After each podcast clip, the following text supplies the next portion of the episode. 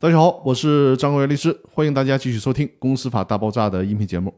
这次呢，跟大家聊的话题是公司解散必须公告，它的意义究竟在哪里呢？有人可能会很困惑，通常公司的债权人，那公司呢肯定是知道这些债权人的联系方式的，公司清算的时候，直接的挨个通知这些债权人就行了，为什么还非得大张旗鼓的在报纸上进行公告呢？实践当中可能存在着未知的债权人吗？答案是肯定的，因为已知的债权人公司呢，通常有他们的通信地址和联系方式，但是有些债权是潜在的、未知的。最典型的就是因为侵权而产生的债权。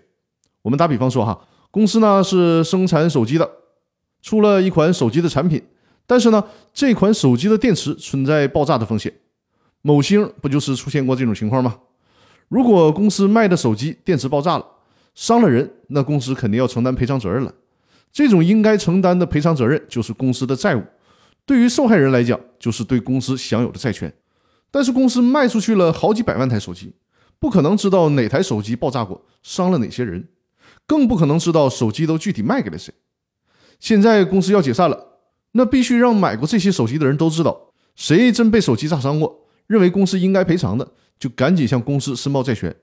免得公司解散之后，这些受害者呢无处要求赔偿。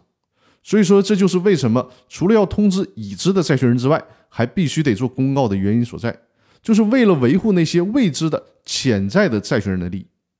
还比如某些企业，比如说啊化工企业，可能在经营过程当中呢存在着污染问题，那么受害者就更是潜在的和未知的。所以说，为了维护这些未知的被侵权人的利益。要求公司清算的时候，除了通知债权人以外，必须进行公告。